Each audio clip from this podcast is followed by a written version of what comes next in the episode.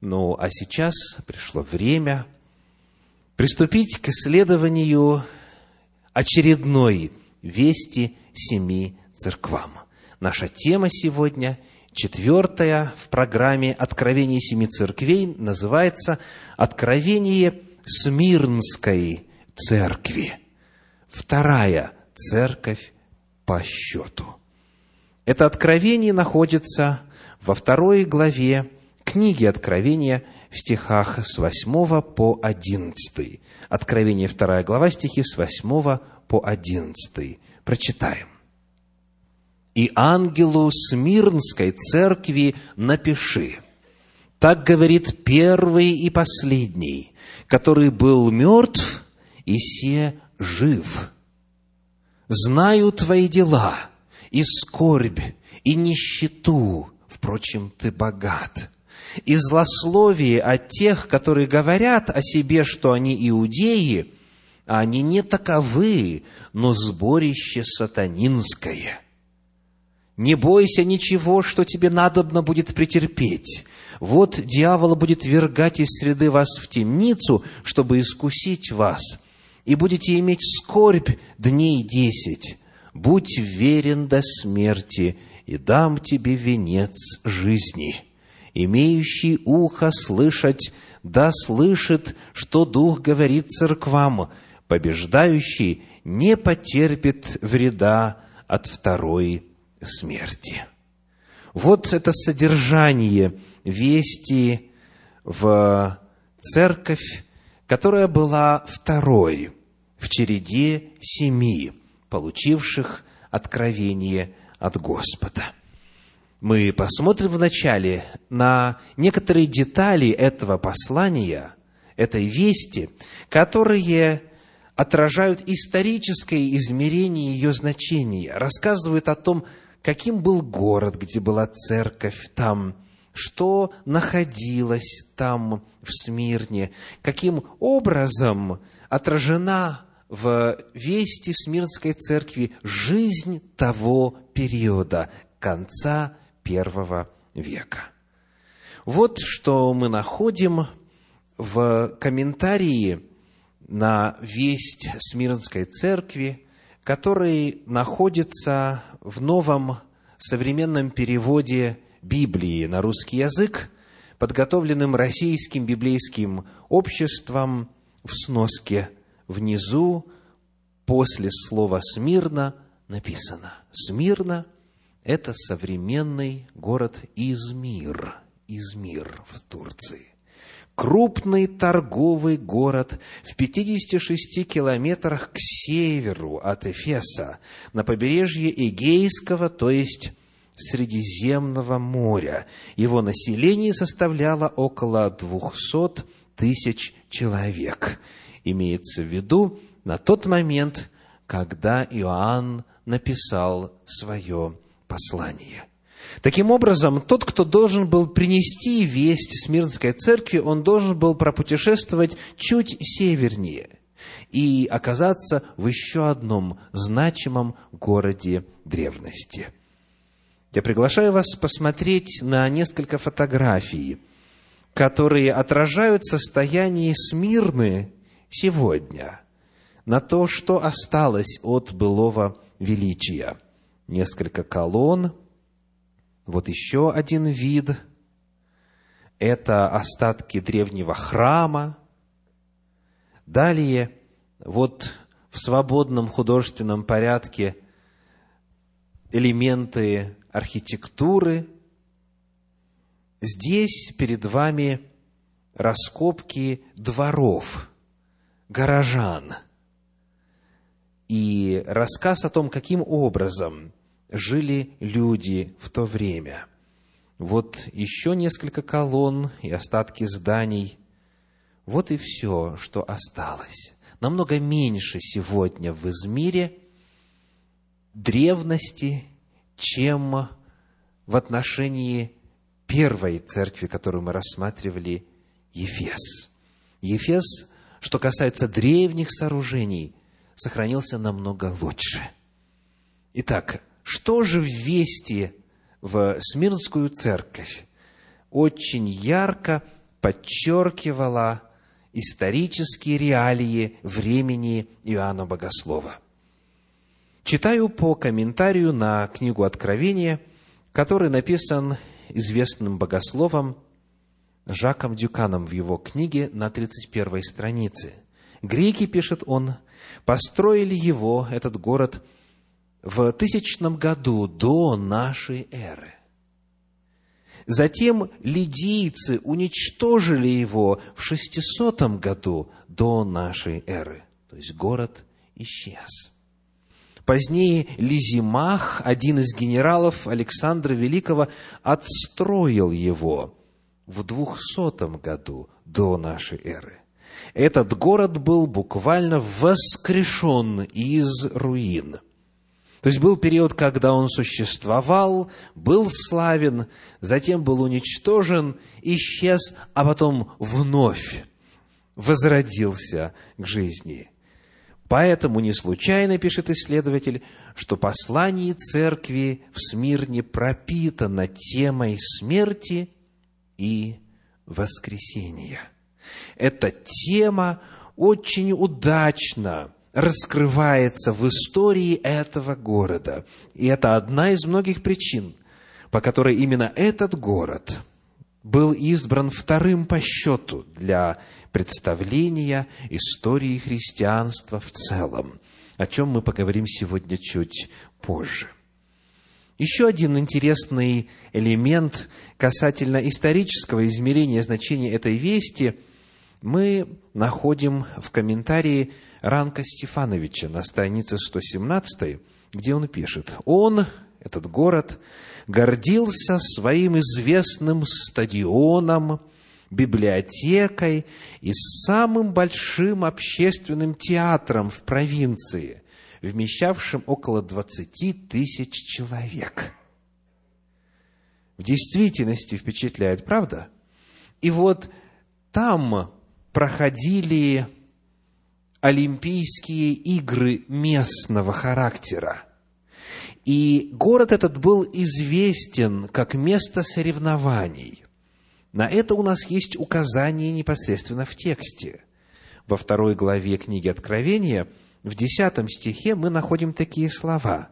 Откровение, вторая глава, десятый стих. «Будь верен до смерти», конец стиха, «и дам тебе венец жизни». Когда мы открываем Священное Писание, книгу Откровения, и встречаем слово «венец», нам важно знать, что в русском переводе это может отражать два разных слова в подлиннике, в греческом. Есть слово, которое в подлиннике звучит очень похоже на русский термин «диадема». У нас диадема в русском, и это означает корону, это царский венец. А есть слово, которое звучит в греческом как «стефанос». И «стефанос» означает венок из листьев и цветов. Это венок, который одевался на голову победителю, спортсмену в тех или иных спортивных мероприятиях. Потому, коль скоро Смирна была вот таким местом известным, Иоанн и использует слова, которые были очень близки и понятны тем, кто жил в том городе. То есть, кто получает венец, кто получает Стефанос, этот венок из листьев? Тот, кто победил, тот, кто добежал до конца, тот, кто выдержал. Потому и сказано, будь верен до конца, и получишь венец. Вот это некоторые интересные параллели с историей того периода. И завершая чтение комментария Ранка Стефановича, прочитаем еще одну фразу. «Его этот венок давали атлетам, победителям в Олимпийских играх, которые проводились в Смирне». Теперь, говоря об историческом измерении дальше – мы должны отметить очень заметную тему в этих нескольких стихах, отведенных для послания в Смирнскую церковь. Вот что сказано в девятом стихе второй главы книги Откровения, Откровение 2.9 знаю твои дела, и скорбь, и нищету, впрочем, ты богат, и злословие от тех, которые говорят о себе, что они иудеи, а они не таковы, но сборище сатанинское. Итак, какая тема появляется? Тема иудаизма, тема соотношения с иудаизмом, взаимоотношений с иудаизмом – и нам нужно понять, о чем идет речь. Иоанн пишет о тех, кто называется иудеями, говорит о том, что он иудей, а на самом деле он не таков. То есть, здесь термин «иудей» представлен как нечто, что звучит весьма похвально, звучит возвышенно и звучит как идеал – но есть те, кто себя таким высоким титулом именуют, а на самом деле лгут. На самом деле иудеями не называются. О чем идет речь?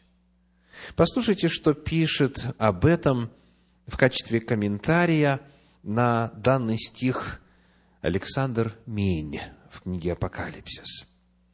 Тогда, пишет он, название христиане было еще редко. Слово «христиане» появилось как кличка, пущенная иноверцами в адрес верных. А само название, то, как себя они сами, последователи Иисуса Христа, называли, было простое. Мы остаток, посвященный Богу. Мы ученики. Это термин, который часто встречается в книге Деяний апостолов. Ученики. Мы посвященные, то есть святые. Так и назывались, пишет Александр Минь. А поскольку они тогда состояли в основном из иудеев, первые христиане были в основном из числа иудеев, и это был дальше – то и называли себя как иудеями. И это был признак вероисповедания. Дело в том, что слово «иудей» в этимологическом отношении весьма значимо. Кто такой иудей? Что значит иудей? Это тот, ну давайте произнесу в подлиннике, Егуда что слышится в первой части? И Егова, Яхве, Егуда, и вторая часть – тот, кого хвалит Яхве, тот, кого хвалит Иегова. Термин «иудей» изначально описывает, и в этом контексте в первую очередь описывает именно идеал верующего. Это тот, в отношении кого Бог может сказать, «Сей есть Сын мой возлюбленный, сия есть дочь моя возлюбленная». И мы находим, что в действительности первые христиане, они задавали вопрос о том, кто есть истинный иудей. Я или тот, кто заявляет о себе, что он иудей, а на самом деле не таков, но лжец. С точки зрения комментария Александра Меня, который в действительности соответствует реальности, христианами последователи Иисуса Христа стали называть другие. Если читать синодальный перевод книги «Деяния апостолов», где сказано, что ученики в Антиохии в первый раз стали называться христианами, то окончание этого глагола «называться» в русском языке представляет собою использование возвратной частицы «ся», то есть называть себя.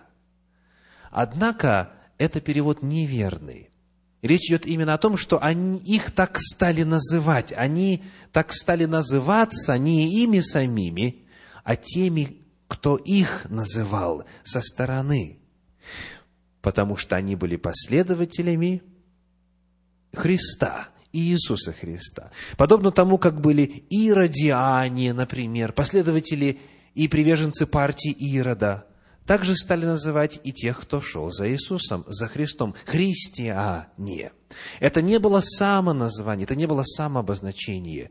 Это было то, что другие использовали для описания этой группы. Итак, появляется тема иудаизма. Кто же такой настоящий иудей? И кто же такой настоящий христианин? Ведь сомнений нет, что Иоанн пишет христианам, правда? Но он их предостерегает о тех, кто называется тем же высоким именем, что и они, иудеи, то есть получатели этого послания, верующие в Иисуса Христа, но на самом деле иудеем не называется. Не называется с точки зрения Бога, не является таковым по сути – очень интересно посмотреть на этот же самый вопрос с точки зрения ортодоксального иудаизма. Каким образом вот тогда, в то время, вожди народа, израильского, народа иудейского, те, кто не принял Иисуса Христа, те, кто отверг Мессию, в отличие от десятков тысяч иудеев, принявших его. Вот именно вот эта верхушка духовенства, как они реагировали на тех иудеев, которые поверили, что Иисус из Назарета и есть обетованный Мессия. Мы обратимся с вами сейчас к иудейским документам, к документам иудаизма – и узнаем для себя нечто очень важное о соотношении иудаизма и христианства в тот период. Я цитирую несколько абзацев из Сидура «Врата молитвы». Сидур – это молитвенник. Это сборник, приготовленный для использования во время синагогального богослужения. И вот там в предисловии и в объяснении порядка молитв, истории молитв, используемых в синагоге во время богослужения, рассказывается следующее. Поскольку в ту эпоху существовали различные еврейские еретические секты, самаритяне, гностики и особенно ранние христиане. Итак, с точки зрения иудаизма, что есть христианство – есть еретическая секта. Какая? Еврейская еретическая секта. То есть в иудаизме христиане рассматривались как часть еврейства, отступившая. И дальше то сказано выдавая свое учение за настоящий иудаизм. Очень интересно, что практически те же самые слова и концепции используются, что Иоанн Богослов использует. Кто говорит о себе, что они иудеи, а на самом деле нет. Так вот, с точки зрения иудаизма, когда ранние христиане выдавали свое учение за настоящий иудаизм, то Рабан Гамлиэль решил ввести особое благословение против этих сект – Дальше, цитирую из того же документа, сохранились свидетельства ранних христиан о том, что евреи проклинают их в синагогах трижды в день. То есть христиане считали, что благословение было специально направлено против них. Помните, что мы читали в девятом стихе второй главы? «Я знаю твои дела и злословие о тех, то есть злословие, проклятие – Злословие о тех, кто называет себя иудеями, они не таковы. Так вот, из исторических источников, согласно иудейским документам, известно, что христиане свидетельствовали, что их проклинают в синагогах. То есть христиане считали, что благословение было специально направлено против них. События разворачивались следующим образом. Это, повторюсь, документ иудаизма. Ранние христиане-евреи отличались от ортодоксальных евреев лишь верой в свершившийся приход Мессии. Они продолжали соблюдать еврейские заповеди и участвовали вместе с другими евреями в синагогальных службах. То есть первые христиане продолжали соблюдать Тору, продолжали соблюдать закон, продолжали собираться на богослужение в субботний день, в синагогах, вместе с теми, кто пока для себя еще не открыл в Иисусе Христе Мессию, помазанника, Машеха. Тогда мудрецы то есть, вот как раз-таки те, кто не принял Мессию, вожди народа израильского, решили удалить христиан от синагоги путем добавления в общественную молитву текста, который был для них неприемлем. То есть, чтобы те уверовавшие во Христа иудеи, которые продолжали быть частью иудаизма с точки зрения соблюдения заповедей Божьих, они уже не могли бы присутствовать на богослужении в синагоге, потому что их веру проклинали. В одной из рукописей первого молитвенника в Оксфорде прямо содержится слово «ноцрим» – христиане. В книге «Деяния апостолов» это называется «назарейская ересь» с точки зрения иудаизма, потому что Иисус был назарянин из Назарета, ноцрим. А также фраза «да не будет им надежды, если не вернуться к завету твоему». Итак, мы находим, что вот в ту историческую эпоху был очень сложным вопрос взаимоотношений между теми иудеями, которые приняли в Иисусе Христе Мессию, и теми, кто не принял исполнение в этой личности древнейших пророчеств о помазаннике – и Иоанн об этом свидетельствует и показывает трения, которые существовали в попытке ответить на вопрос, кто же есть настоящий иудей. К этому вопросу сегодня мы еще по милости Господней вернемся. Ну а теперь перейдем к пророческому измерению вести Смирнской церкви. Коль скоро это вторая церковь, это означает, что весть в ней отражает следующий период развития истории христианства. Первый, как вы помните, закончился концом первого века.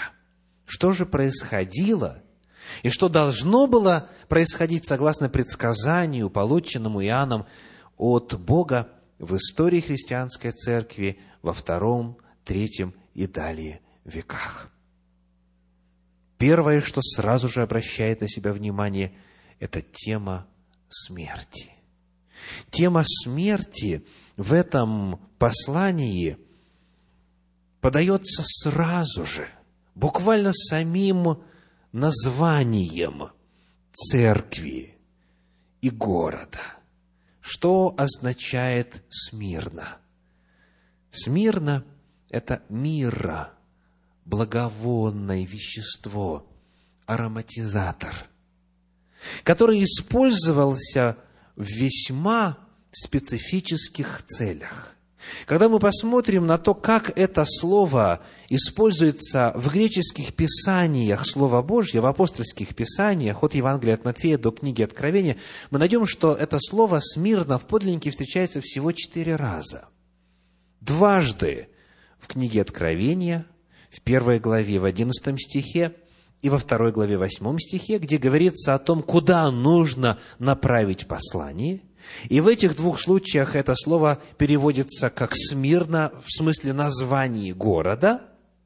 А еще два употребления очень интересны. Евангелие от Матфея, вторая глава, одиннадцатый стих. Матфея, вторая глава, одиннадцатый стих. И, войдя в дом, увидели младенца с Марией, матерью его, и, пав, поклонились ему, и, открыв сокровища свои, принесли ему дары – золото, ладан и смирну. Смирно упоминается в повествовании о рождении Иисуса Христа. И согласно древнейшему истолкованию – которое нашло отражение в том числе и в одной детской христианской песенке. «Золото царю, ладан Богу, смирну человеку на погребение». Эти три дара отражали главные измерения личности и служения Иисуса Христа – Он, будучи Творцом всей Вселенной, стал плотью, пришел и родился в качестве младенца. И он таким образом получает ладан, как то, что используется в служении и воскурении фимиама для Бога. Золото он получает в качестве царя иудейского, ибо он есть Мессия, сын Давидов, он есть царь иудейский, в отношении чего и надпись была на кресте, на котором его распяли. Ну а смирно он получает, как тот, который пришел для того, чтобы умереть. И в действительности, когда мы читаем еще одно употребление, четвертое в нашем исследовании и последнее из числа использований этого слова в Священном Писании в подлиннике, мы находим следующее. Евангелие от Иоанна, 19 глава, 39 стих. Иоанна 19, 39 содержит вновь слово «смирно». «Пришел также и Никодим, приходивший прежде к Иисусу ночью, и принес состав из смирны и алоя, литр около ста». Какой момент описывается здесь? Иисус Христос уже умер. Голговская смерть состоялась, и Никодим приносит вещество, которое использовалось для приготовления тела к погребению, именно смирно. Потому само название этого города и церкви, которая находилась там – сразу же несет тему смерти. То есть этот период в истории христианства, он был насыщен смертями представителей Божьих, рабов Божьих, тех, кто был верен Господу. И это вводится с самого начала. Помимо этого, образ Иисуса Христа, то, как Он представлен в вести этой церкви, также отражает ее состояние и ее историю. Какой же это образ? Книга Откровения, 2 глава, 8 стих говорит, «Это тот, который был мертв, и се жив». 2.8. «И ангелу Смирнской церкви напиши, так говорит первый и последний, который был мертв, и се жив» каждой вести, каждой из семи церквей Иисус Христос по-разному представлен. Для того, чтобы Его лик, Его образ, картина Иисуса Христа была востребована и прямо отвечала бы на нужды и проблемы людей, живущих в этом периоде. И именно Смирнской церкви Иисус представлен как тот, который был мертв, который прошел через смерть, но воскрес. Исследуя то, что Слово Божье говорит об этом периоде, мы находим описание преследований. Преследование упоминается в девятом и десятом стихе второй главы книги Откровения. Откровение, вторая глава, стихи 9 и 10. «Знаю твои дела и скорбь и нищету. Далее, десятый стих. «Не бойся ничего, что тебе надобно будет претерпеть. Вот дьявола будет вергать из среды вас в темницу, чтобы искусить вас, и будете иметь скорбь дней десять. Будь верен до смерти, и дам тебе венец жизни. Говорится о скорби, говорится о темнице, говорится о преследованиях, об убиениях. И в действительности, когда мы изучаем период, идущий за первым веком нашей эры, то мы находим, что Римская империя в лице разных своих вождей развернула целый ряд кампаний против христиан – если в первом периоде гонения были частными и эпизодическими, то вот начиная со второго века гонения приобретают масштабный характер, и тысячи и десятки тысяч христиан были убиты Римом. Вот имена некоторых императоров-гонителей, тех, кто воздвигал во второй период истории церкви самые заметные и злостные гонения на христиан. Это Троян, Плиний-младший, Адриан, Антоний Пий, Марк Аврелий и Луций Вер, Максимиан, Галерий, Максимиан Фракиец, Деций и Валериан. Это те, кто, занимая в разное время разные положения, от руководителей регионов Рима до императоров, устраивали масштабные, тотальные преследования и убиения христиан – и вот в описании этих преследований Слово Божье называет конкретный и отдельный и особый период. Сказано, и будете иметь скорбь, сколько? Дней десять. Дней десять. Вот что пишет на эту тему церковный комментарий. На основании принципа исчисления пророческих периодов день за год – это выражение соответствует буквальным десяти годам и относится к жестокому преследованию христиан с 303 до 313 года. В течение этого времени император Диоклетиан и его преемник Галерий проводили самые жестокие операции с целью уничтожения христианства – Преследования начались с армии, где было много воинов-христиан, а затем распространились по всей империи. Есть в действительности в библейском символизме, в библейском пророчестве очень важный принцип «день за год я определил тебе». Сказано было однажды пророку Иезекиилю, о чем записано в четвертой главе его книги в шестом стихе.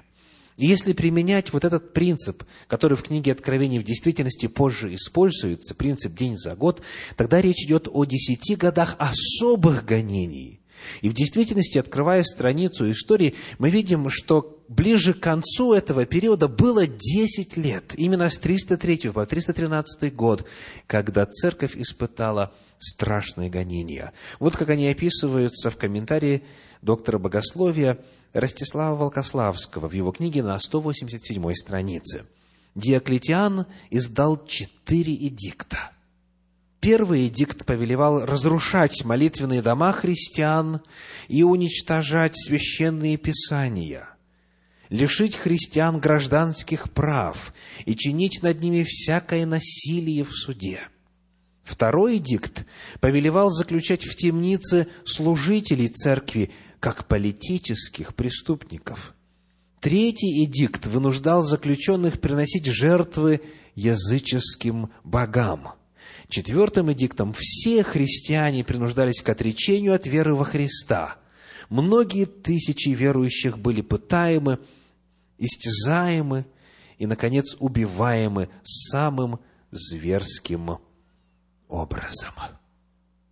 И тем не менее, несмотря на два столетия жесточайших гонений на Церковь Божью и ее состояние описано самим Господом очень положительными словами. Мы читаем во второй главе книги Откровения, в девятом стихе, упоминание очень интересной фразы – фразы, которая звучит как утверждение прямо противоположного чего-то. Вот как это звучит, 2 глава, 9 стих. «Знаю твои дела и скорбь, и нищету, впрочем, ты богат». Итак, церковь в действительности в это время вела нищенствующий образ жизни. В том смысле, что те немногие здания, которые удалось построить или получить в дар, или приобрести, они разрушались, отнимались, передавались во владение иным лицам и так далее. Церковь была нищей в действительности, но сказано, ты богат. Богат в каком смысле? Богат только в одном смысле. В духовном смысле, в духовном отношении. Вера была крепкой. Несмотря на ожесточенные гонения, истина Божья в народе Божьем сохранялась.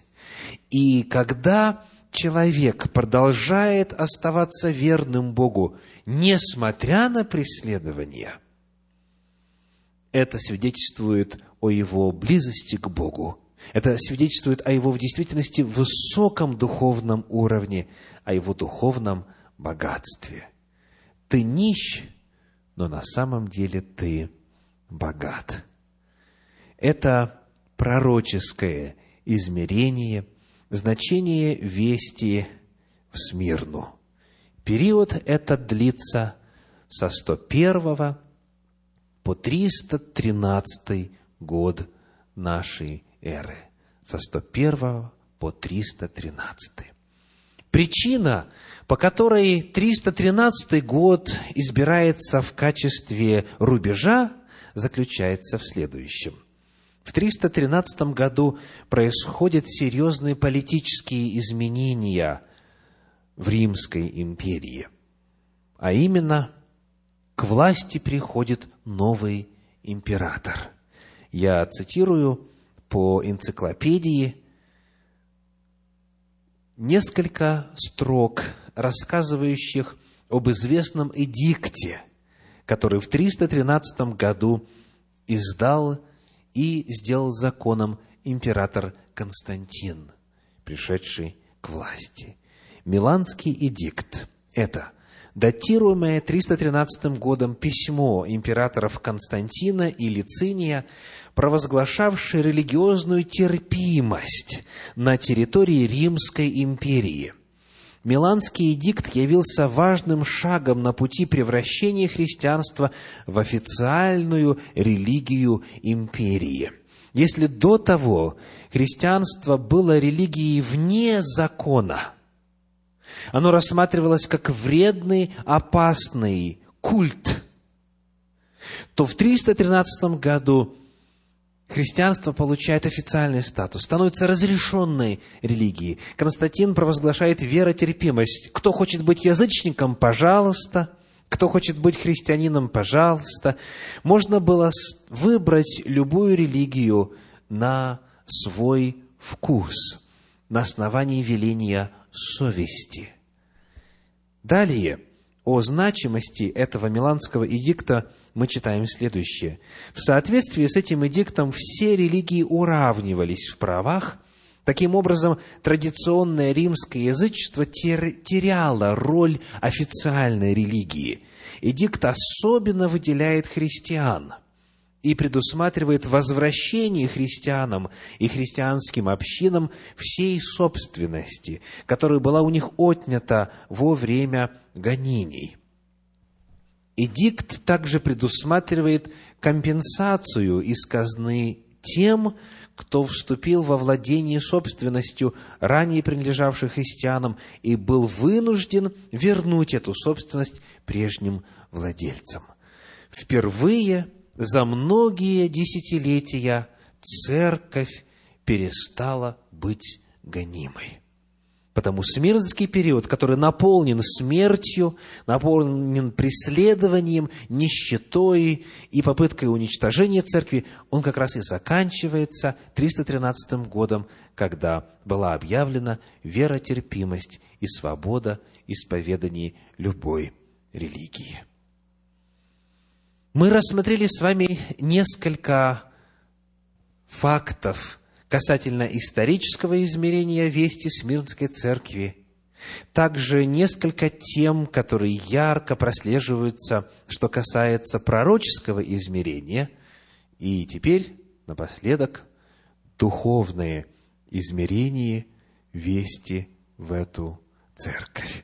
Здесь есть также несколько заметных тем – в первую очередь мы вернемся к тому вопросу, который обещали чуть больше рассмотреть сегодня, а именно вопрос соотношения иудаизма и христианства. На первый взгляд получается очень парадоксальная ситуация. Иоанн пишет христианам. Книга Откровения – это книга, направлена тем, кто обрел в Иисусе Мессию, Спасителя. тем, кто омыт кровью Его, как написано в первой главе, тех, кто верит в Него, кто служит Ему, кто ради Него готов жизнью даже жертвовать. Но вместе с тем почему-то появляется вопрос о том, кто же настоящий иудей. Казалось бы, ну какая разница христианам, кто там настоящий иудей? Оказывается, нет. Оказывается, этот вопрос был значимым. И, как мы выяснили уже, читая комментарий Александра Меня, термин «иудей» был обозначением христиан. Это был термин, которым они сами себя обозначали. И потому что это значило многое, этот термин имел большой вес. Кого хвалит Господь? Потому, говоря о том, что эта весть может для нас сегодня значить, сегодня, в 21 веке, мы должны снова поднять непростую тему соотношения иудаизма и христианства. Кто есть настоящий иудей? А кто есть иудей только лишь по имени, а на самом деле лжец? Вот как на эту тему, на этот вопрос отвечает послание апостола Павла к римлянам, вторая глава, стихи с 17 по 29. Римлянам, вторая глава, стихи с 17 по 29.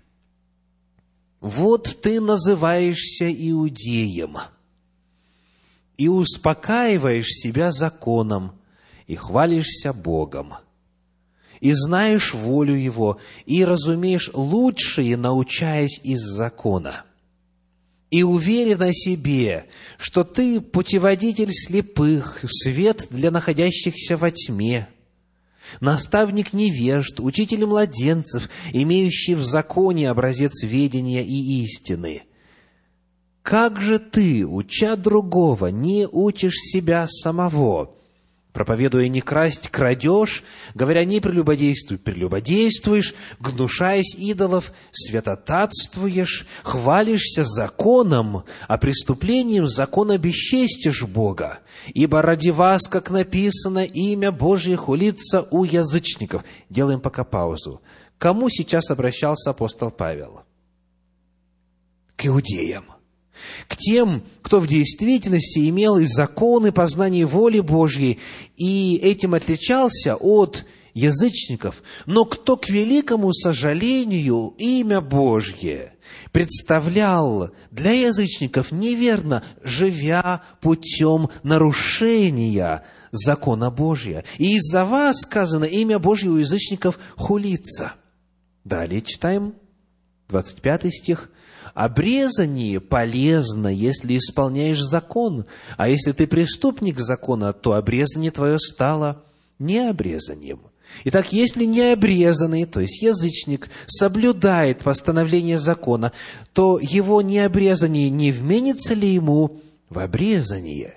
И необрезанный по природе, то есть по рождению, по воспитанию, по культуре, исполняющий закон, не осудит ли тебя – преступника закона при писании и обрезании.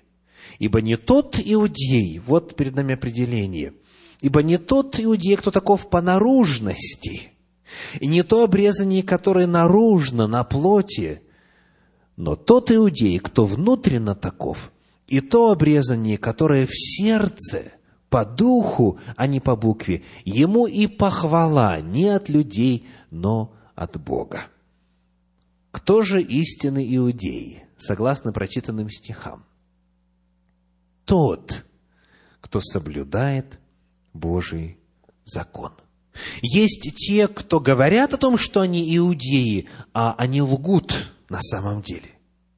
А есть те, кто по происхождению и внешнему виду вовсе и не иудей. Посмотришь на него, и никогда в голову не придет, что он сын Авраама или дочь Авраама. А на самом деле в Божьих очах он и есть истинный иудей, потому что он живет по воле Божьей. И хотя он не обрезан, хотя он не принадлежит обществу Израиля по генеалогии, он как раз-таки Богом и выделяется, и его Бог хвалит. Вот почему он и Иегуда, тот, кого хвалит Бог. Таким образом, появляется очень важный признак истинного верующего. А напомню, что апостол Павел по-прежнему, когда пишет послание к римлянам, он обращается к тем иудеям, которые уверовали в Иисуса Христа.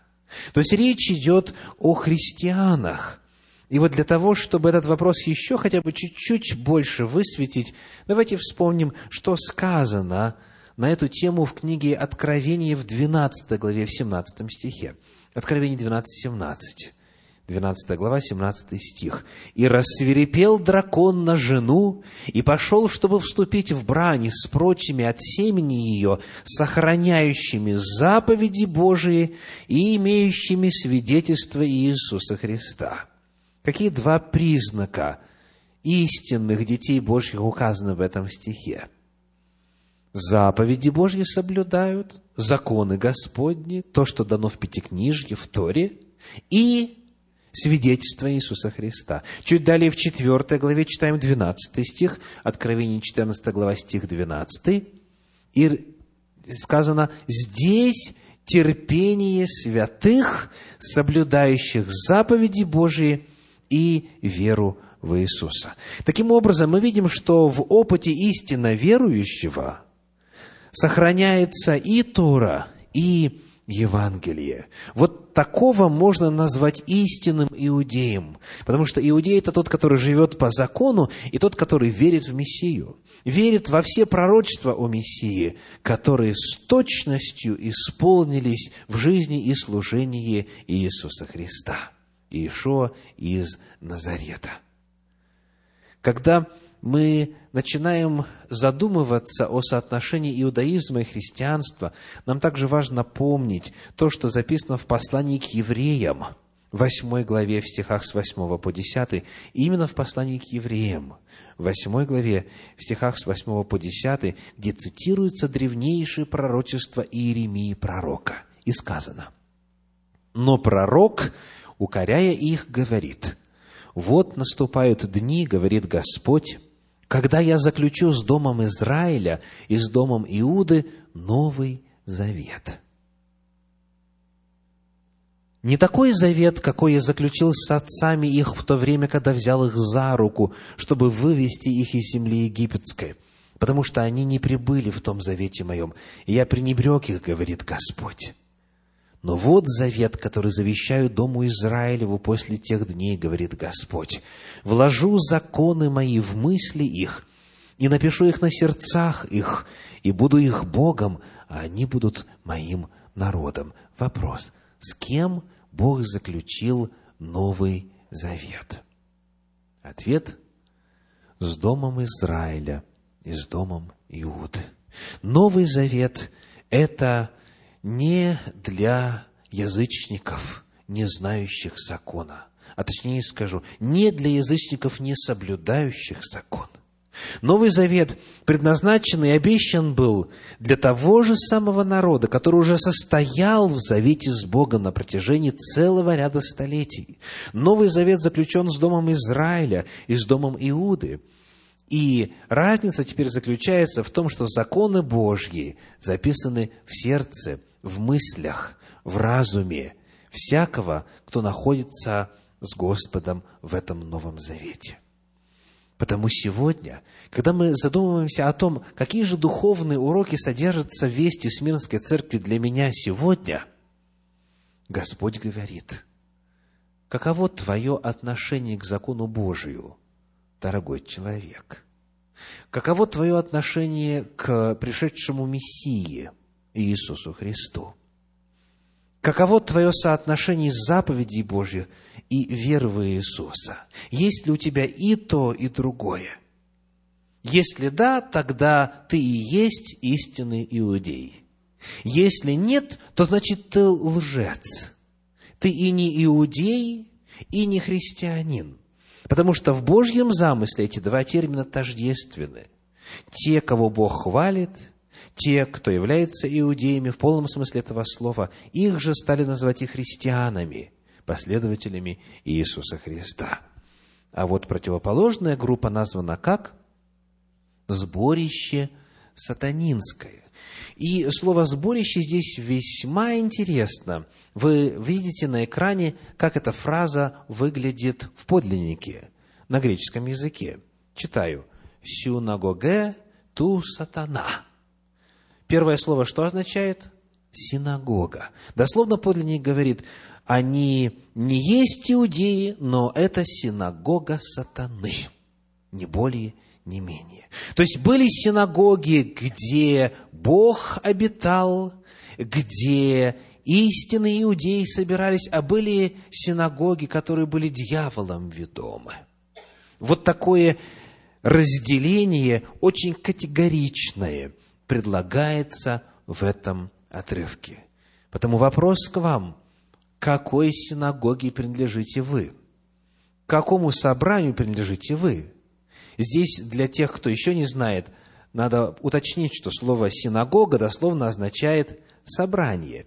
От греческого глагола «сюнаго», то есть «сходиться вместе», «собираться». И слово «синагога», между прочим, используется в Священном Писании минимум дважды в апостольских писаниях, в подлиннике, для описания богослужения именно христиан. Как сказано, например, в послании Иакова, в начале второй главы, где говорится, если в собрании ваше войдет человек в бедной одежде и человек в богатой одежде, то как вы будете к ним относиться, к одному и к другому? Слово «собрание» в оригинале – синагога. Он пишет именно христианам. Он говорит, если в синагогу вашу зайдет такой-то и такой-то. То есть, иными словами, Библия представляет нам два вида синагог. Синагоги Божьи и синагоги сатанинские. В зависимости от ответа на вопрос, как человек относится к Торе и как человек относится к пришедшему Мессию. Это очень ясный, конкретный и категоричный выбор. И сегодня он стоит точно так же остро, как и тогда, в тот исторический период. Ну и, конечно же, нам очень важно, говоря о духовном измерении вести Смирнской Церкви, обратить внимание на вопрос страха. На вопрос страха. Вторая глава книги Откровений, стихи 8 и 10 содержит следующие слова. Вторая глава, стихи 8 и 10. «И ангелу Смирнской церкви напиши, так говорит первый и последний, который был мертв, и се жив». Десятый стих. «Не бойся, не бойся ничего, что тебе надобно будет претерпеть. Будь верен до смерти, и дам тебе венец жизни. Поднимается тема страха. Не бойся, не бойся ничего. Не бойся ничего, почему? Давайте посмотрим на этот вопрос подробнее. Иисус Христос здесь вдохновляет своих последователей своим личным примером. Он говорит, «Я прошел скорби и смерть. Я прошел через страдания. Я был мертв. И все жив. Я был мертв, но воскрес. Я прошел тернистым путем. Меня оскорбляли, унижали, избивали, оплевывали и распяли. Я был мертв, но все жив. И потому я могу и понимать, и сострадать, и поддерживать тех, кто находится в трудностях, в обстоятельствах стесненных и в угрозе смерти. В послании к евреям, во второй главе, в стихах 9 и 10, эта тема поднимается следующим образом. Послание к евреям, вторая глава, стихи 9 и 10 но видим, что за претерпение смерти увенчан славою и честью Иисус, который немного был унижен пред ангелами, дабы ему по благодати Божией вкусить смерть за всех. Ибо надлежало, чтобы тот, для которого все, и от которого все, приводящего многих сынов в славу, вождя спасения их, совершил через страдания. Здесь нам очень важно обратить внимание на фразу «вождь спасения». Слово «вождь» в подлиннике – это архегос, То есть, дословно, идущий первым, пионер, предводитель, тот, кто протаптывает, прокладывает путь. Он, сказано, есть вождь. Он есть тот, кто прошел впереди. Он есть вождь спасения. Потому Иисус Христос говорит, я уже этим путем прошел – через страдания, через притеснение, через многие решения и в конечном итоге через смерть. Но я был мертв, а ныне жив. Потому, что бы ни происходило в вашей жизни, говорит Спаситель, я уже это испытал и над всем одержал победу. Потому не бойтесь. Не бойтесь. Нет нужды бояться, потому что в действительности, в конечном итоге, ничего страшнее смерти для человека нет. Жизнь – это самое дорогое, что у человека, с другой стороны, есть. И потому, когда он одерживает победу над страхом потерять жизнь, он становится совершенно неуязвимым – мы читаем в этой же второй главе послания к евреям стихи 14 и 15 на эту тему. Евреям 2 глава, стихи 14 и 15. «А как дети причастны плоти и крови, то и Он, Христос, также воспринял Он и, дабы смертью лишить силы, имеющего державу смерти, то есть дьявола, и избавить тех, которые от страха смерти через всю жизнь были подвержены рабству» Итак, чем дьявол держал в рабстве людей? Страхом смерти. А теперь, когда в опыте смерти и воскресения Спасителя нашего эта проблема полностью решена, тогда страх смерти исчезает. Тогда дьяволу нечем более шантажировать нас. Самое страшное, повторюсь, что может с человеком произойти, это смерть. Иисус Христос говорит, не бойся, я этим путем прошел. Пусть дьявол не сможет воспользоваться страхом как своим орудием отдаления тебя от воли Божьей. Пусть страх теперь станет прошлым для тебя, говорит наш Спаситель. Он прекрасно понимает любые трудности, и проблемы, с которыми мы с вами на земле можем сталкиваться. Ибо сказано в этой же второй главе послания к евреям, в стихах 17 и 18, следующие, вторая глава, стихи 17 и 18. «Посему он должен был во всем уподобиться братьям, чтобы быть милостивым и верным первосвященником пред Богом для умилостивления за грехи народа, ибо как сам он претерпел, быв искушен, то может и искушаемым помочь. В какой бы трудности мы ни оказались с вами, какие бы страхи не смотрели нам в глаза, знайте, что Иисус Христос все это испытал. Он этим путем прошел и оказался победителем. И он приглашает, 4 глава послания к евреям, стихи 15 и 16, евреям 4 глава, стихи 15 и 16, Ибо мы имеем не такого первосвященника, который не может сострадать нам в немощах наших, но который, подобно нам, искушен во всем, кроме греха. Посему да приступаем с дерзновением к престолу благодати, чтобы получить милость и обрести благодать для благовременной помощи.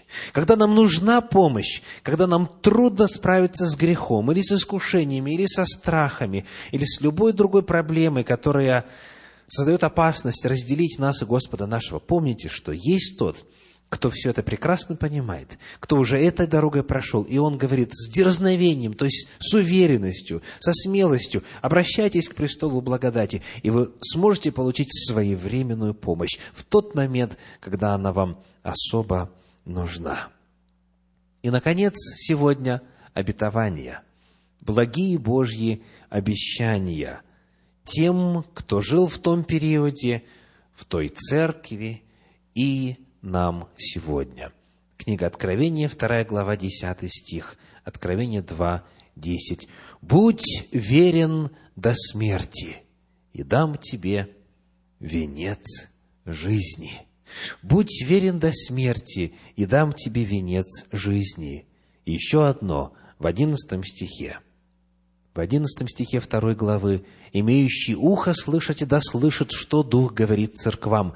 Побеждающий не потерпит вреда от второй смерти». Слово Божье рассказывает нам о том, что первая смерть является естественным следствием того, что мы родились от смертных родителей – Адам и Ева после грехопадения, после совершения греха стали по природе смертными. И потому, вне зависимости от того, человек праведно жил или беззаконно, он все равно умрет, если Царствие Божие не наступит ранее. Но эта смерть не является ни наказанием за грехи, ни показанием или показателем праведности человека. После этой первой смерти будет воскресение. Все воскреснут, говорит Господь. И вот затем уже одни воскреснут для жизни вечной, другие воскреснут для второй смерти. Вторая смерть, которая будет иметь место после пришествия Господа на землю, после тысячелетнего периода, который описан в книге Откровения, она уже будет как раз-таки возмездием за конкретные личные грехи человека. Так вот, побеждающий не потерпит вреда от второй смерти – я дам ему венец жизни.